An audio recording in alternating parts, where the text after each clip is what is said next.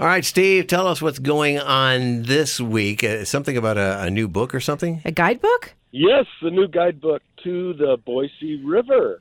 So we have lots of people floating different sections of the Boise River Mhm. more than ever before. These more unsung sections of the river are more quiet and that kind of thing, but they also may have some hazards to watch for or some positive things to watch for. So anyway, Boise River Enhancement Network has produced the guide and a gentleman by the name of Adam Bass is Oh. the author.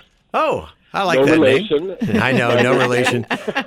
Wait a minute, you didn't even ask me if he's a relation. He's already already disavowed it. Huh? No, not related to that guy. asked Adam that question. Well, so how did how did you do? How did they do on this publication? Because you're pretty familiar with all these stretches. Right. Actually, Tom uh, Chell Chellstrom, who used to be the manager of the Boise REI store, did all the legwork, so to speak, checking out all these different sections of the Boise River from Lucky Peak Dam to Parma, which is over 60 miles. And then they broke the river into a number of sections that make sense for paddling and car shuttles, etc. And I think it looks really nice. It's full color. It's spiral bound, waterproof, thirty-five dollars, and it's available at Idaho River Sports right now.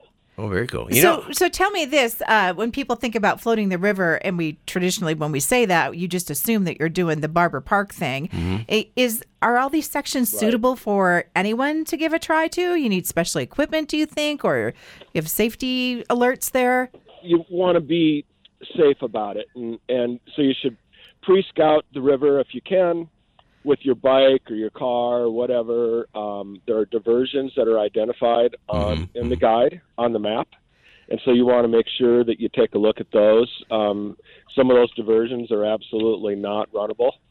and so you want to be able to um, portage around them. When you get into ag country and the farms, also need to be aware that there may you may run into low flows, below diversions, and things like that. So that's something else to think about as you're floating down the river. If you're in doubt, you see a horizon line in front of you, which could be a diversion structure.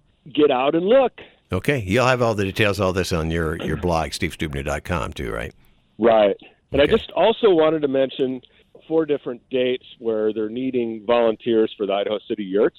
You know, wood cutting and sprucing up the yurts and getting them ready for the winter season. And normally those volunteer days fill up really fast and you end up getting like an extra, you know, a free night to stay up there if you volunteer and stuff like that.